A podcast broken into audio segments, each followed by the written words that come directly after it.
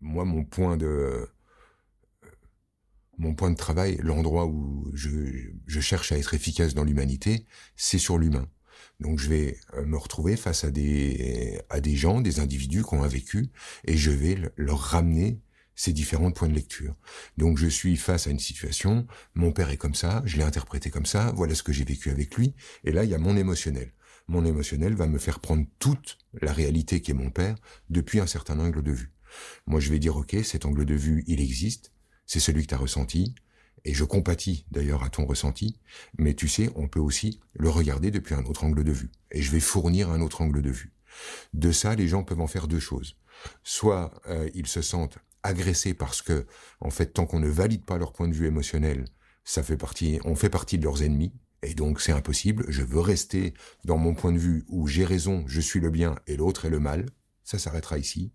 Ou alors j'accepte et c'est là qu'on va vivre des retournements, de, regarder le truc depuis un autre angle de vue, c'est-à-dire de comprendre que mon père est un con et pas un con.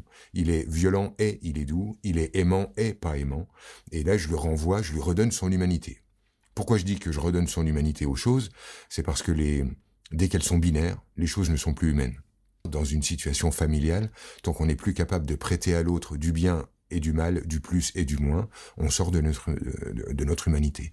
Donc mon point, c'est toujours de ramener là, toujours ramener à cet endroit-là, c'est-à-dire euh, la réalité existe. C'est pas la peine de faire des dénis là-dessus, mais nous restons des interprètes de cette réalité et le premier filtre qui nous permet de filtrer ça, c'est notre émotionnel. Tant qu'on ne veut pas dépasser notre stade émotionnel, ben on reste bloqué dans de l'émotionnel pour moi, le, le, drame planétaire qui se joue à, différents endroits est un drame émotionnel. C'est-à-dire que des gens blessés fabriquent des, des nations blessées. Et euh, lorsque, moi je le vois, hein, c'est assez euh, criant de vérité, euh, dans, dans mon boulot. Tu l'as déjà vu, tu m'as déjà vu bosser. Euh, le, les guerres qui s'opèrent dans les familles. Comment, en fait, lorsqu'on vit quelque chose qui nous bouleverse et qui nous fait mal, euh, des sentiments de rejet, des sentiments d'abandon, des sentiments de pas être soutenu, euh, la violence quotidienne, etc. Quand on vit des douleurs et quand on se sent victime de l'autre, euh, c'est fou en fait la guerre qui s'opère dans des familles. C'est-à-dire que dès qu'il y a de l'émotionnel, on cherche un coupable. Puisque je me sens rejeté, il va falloir en fait que je fasse payer quelqu'un. Puisque je ne me sens pas soutenu, je vais faire payer quelqu'un. Puisque j'ai été abandonné, j'ai maintenant euh, je peux donner libre cours à ma violence et je vais pouvoir faire payer ceux qui m'ont fait vivre ce sentiment désagréable. Dès qu'on a une émotion qui n'est pas euh, qui est douloureuse, elle est qualifiée de négative. Dès qu'elle est qualifiée de négative, elle nécessite l'apparition d'un coupable qu'on va corriger pour ramener la justice, pour euh, se venger. Et cette euh, cette façon de faire, elle amène des guerres dans les familles, mais à outrance. Parce que ce qui est dingue, c'est que ce, ce vécu, cet émotionnel, ces douleurs, qui nécessitent l'apparition d'un coupable, elle va nous demander d'aller chercher un coupable au plus près. On va chercher dans nos familles. Tu regardes 9 fois sur 10 quand une douleur s'est faite dans, dans, dans, un petit cœur d'un enfant, quel que, quel, où, où, que soit le cadre, euh, le, le, coupable sera au plus proche. On va chercher euh, chez maman, chez papa, chez mon frère, chez ma sœur, chez mon conjoint. Euh, si vraiment on trouve pas là, on ira chercher chez le patron, chez la patronne mais on va chercher au plus proche pour trouver un coupable. Et une fois qu'on a un coupable, là, on peut donner libre cours à notre vengeance. Euh, exactement de la même manière, d'un point de vue élargi, en humanité, il se passe la même chose. Une nation euh, se sent euh, se sent agressée, une nation se sent victime, euh, une immense émotion jaillit, cette émotion nécessite l'apparition d'un coupable. La présence du coupable donne libre cours au droit d'un seul coup à ce que le bien se déroule, que le bien se fasse son boulot et le, massacre, le massacre est justifié. Alors, euh, je, je, une fois de plus, je ne veux pas ramener ça, tu vois, dans, dans de la politique. Je veux juste ramener ça dans le dans l'intime, dans le quotidien. Moi, mon point euh, sur lequel je suis focalisé, c'est sur l'humain, c'est sur des gens qui viennent me voir. C'est sur l'intime, en fait. C'est sur l'intime. Et en fait, euh, ces guerres que nous on observe à longueur d'année euh, à la télé, en fait, sont des guerres qui se qui sont qui sont produites chaque jour avec des gens qui se battent contre les gens qu'ils aiment parce que euh, leur émotionnel qui est douloureux est qualifié de négatif. Dès que c'est douloureux, ça devrait pas exister. Si ça existe, il va falloir corriger et corriger nécessite de créer une guerre. Donc ce sont des gens qui sont blessés, euh, qui pensent que leur lecture est objective voilà ce qu'on m'a fait, je sais ce qu'on m'a fait, je sais pourquoi on me l'a fait, voilà comment, voilà quelle est la réalité. Et donc, comme la réalité est objective, bah, je suis obligé de me défendre. Et comme je suis obligé de me défendre, eh bien voilà, c'est parti. Je vais pouvoir euh, maintenant tu aurais des exemples de appliquer la sentence. Pardon? Tu aurais des exemples de, de retournement qu'on comprenne bien euh, ce que c'est qu'un, ce que toi t'appelles un retournement? Ouais, je sais même pas, je, je sais même pas si j'ai envie de rester bloqué hein, sur l'idée du retournement. Bah, c'est intéressant parce que le, c'est, c'est vraiment un changement de point de vue radical. Je te donne un exemple, tu me diras si toi tu, tu penses que c'en est un. Et, euh, évidemment, je fais partie, comme tout le monde, enfin comme tous ceux que tu as cités euh, dans, tes exemples de, de, de, personnes qui ont considéré que ils n'avaient pas été assis ceci, assis cela par, euh, par ses parents. Et, et, un jour, je me suis dit, sans doute d'ailleurs à ton contact, je me suis dit, mais euh, peut-être qu'il arrive un jour où c'est plus aux, parents de comprendre les enfants, mais aux enfants de comprendre les parents. Donc là, j'ai radicalement changé ma manière de regarder. Il s'en est suivi euh, des mots que j'avais jamais entendus de la part de mes parents. ça m'a vraiment, c'est vraiment surprenant. Et, toute la relation euh, s'est ouverte, s'est apaisée à partir juste finalement d'un changement de, regard. Moi j'appelle ça, euh, pour moi j'ai radicalement retourné mon regard. Est-ce que c'est ça que tu appelles un retournement? Oui, en fait le, retournement, euh, qui se produit, c'est effectivement lorsque hum, lorsque tu es capable de comprendre que c'est pas parce que toi tu ressens quelque chose que euh, celui qui te l'a fait ressentir avait comme intention de te la faire ressentir. Euh,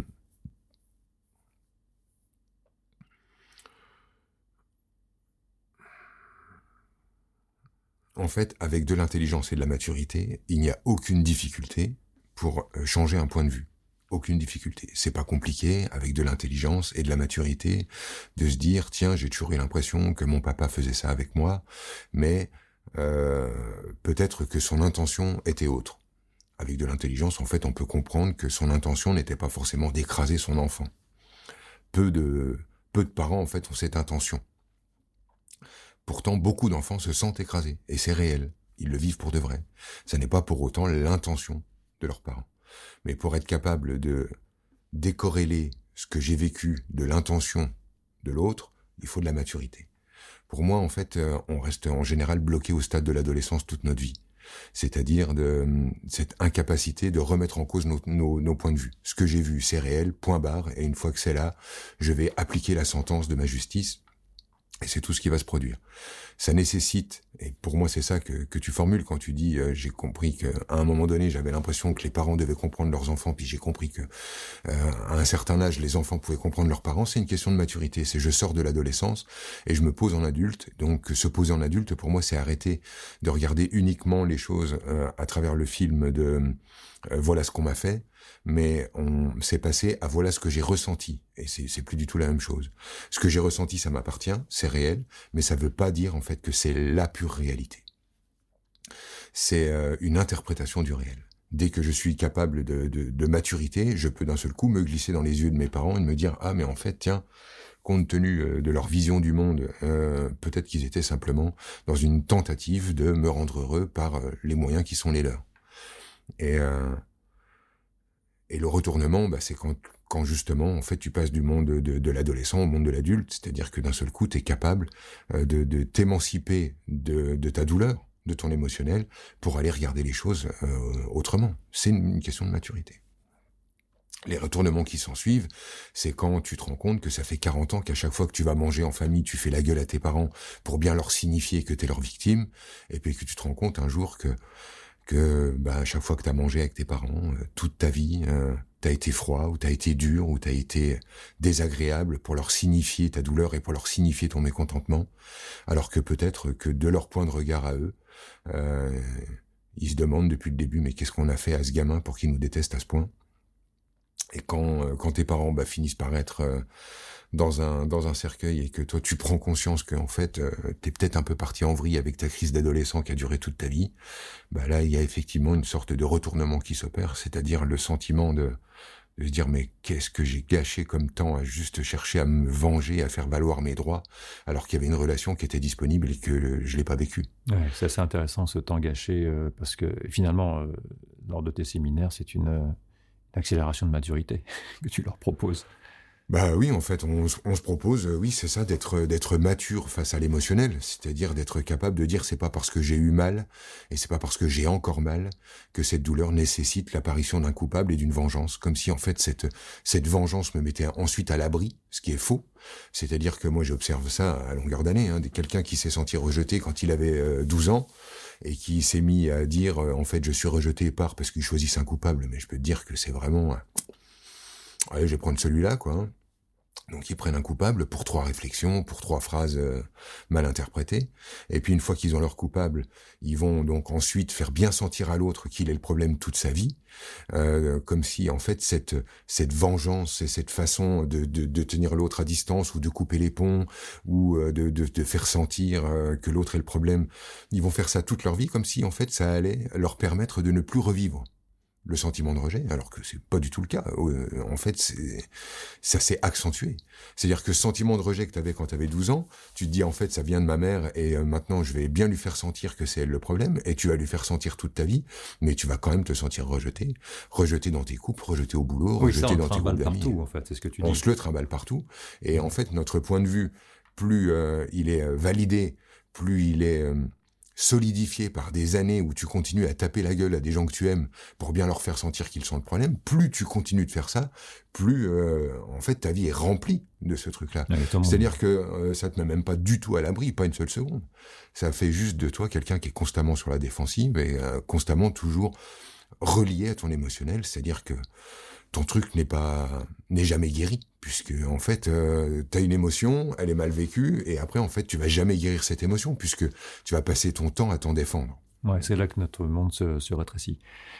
Alors dis-moi, j'imagine qu'une personne par exemple qui euh, qui a cru pendant des années euh, que qui a cru quelque chose pendant des années, qui s'est bâti là-dessus, qui vient te voir et qui, euh, en quelques jours, euh, bah, se retourne, prend conscience, euh, gagne cette maturité, ça, doit faire un choc quand même de s'apercevoir que pendant 30 ans, on a... Bah, une fois de plus, là, c'est ça qui est merveilleux hein, dans, le, dans le boulot que je fais, c'est que l'autre, moi je passe mon temps pas à lui expliquer comment penser, hein, je lui renvoie du pouvoir du pouvoir et du pouvoir, c'est-à-dire de la liberté de choix. Donc une fois que tu sors de mon séminaire, si tu as envie de dire euh, ouais non mais en fait il a rien compris parce qu'il sait pas à quel point on m'a fait mal et de toute façon tout ça c'est de la merde puis je vais continuer ma guerre, euh, la liberté est totale. Quelqu'un qui a envie de continuer de faire sa guerre peut continuer de faire sa guerre. Moi je vais pas, je prends pas mon téléphone pour savoir si si euh, si euh, tu vis dans la paix, dans une sensation de choix, dans une sensation de liberté ou dans une sensation de puissance. Je te, je t'amène au carrefour où euh, tu as le choix de prendre cette option, tu la veux, tu la veux, tu la veux pas, tu la veux pas, et ta, ta liberté reste intacte. Donc, euh, pour ceux qui choisissent d'accepter, d'agrandir leur point de vue et d'être capable de dire un événement souffre plusieurs lectures. Donc en fait, ce que j'ai vécu dans l'enfance, je l'ai pris comme ça et je peux aussi le prendre comme ça. Bah, eux ressortent avec une vision élargie avec du pouvoir, et effectivement avec cette sensation de choc, de se dire waouh, waouh, waouh, waouh, purée, je suis parti loin dans mon délire parce que en fait ma lecture unilatérale du monde m'avait amené euh, dans, tous les rapports dans ma vie m'avait amené dans une façon d'être qui me coinçait de plus en plus. Et effectivement, c'est un choc de s'apercevoir de tout ce qu'on peut euh, réélargir dans sa vie, toutes les relations qui peuvent changer et comment et comment ça s'ouvre. Donc c'est un choc, mais si le choc est trop grand, hop, il suffit de retourner dans sa lecture unilatérale de c'est tous des cons sauf moi, et puis euh, tout s'arrange. Mmh.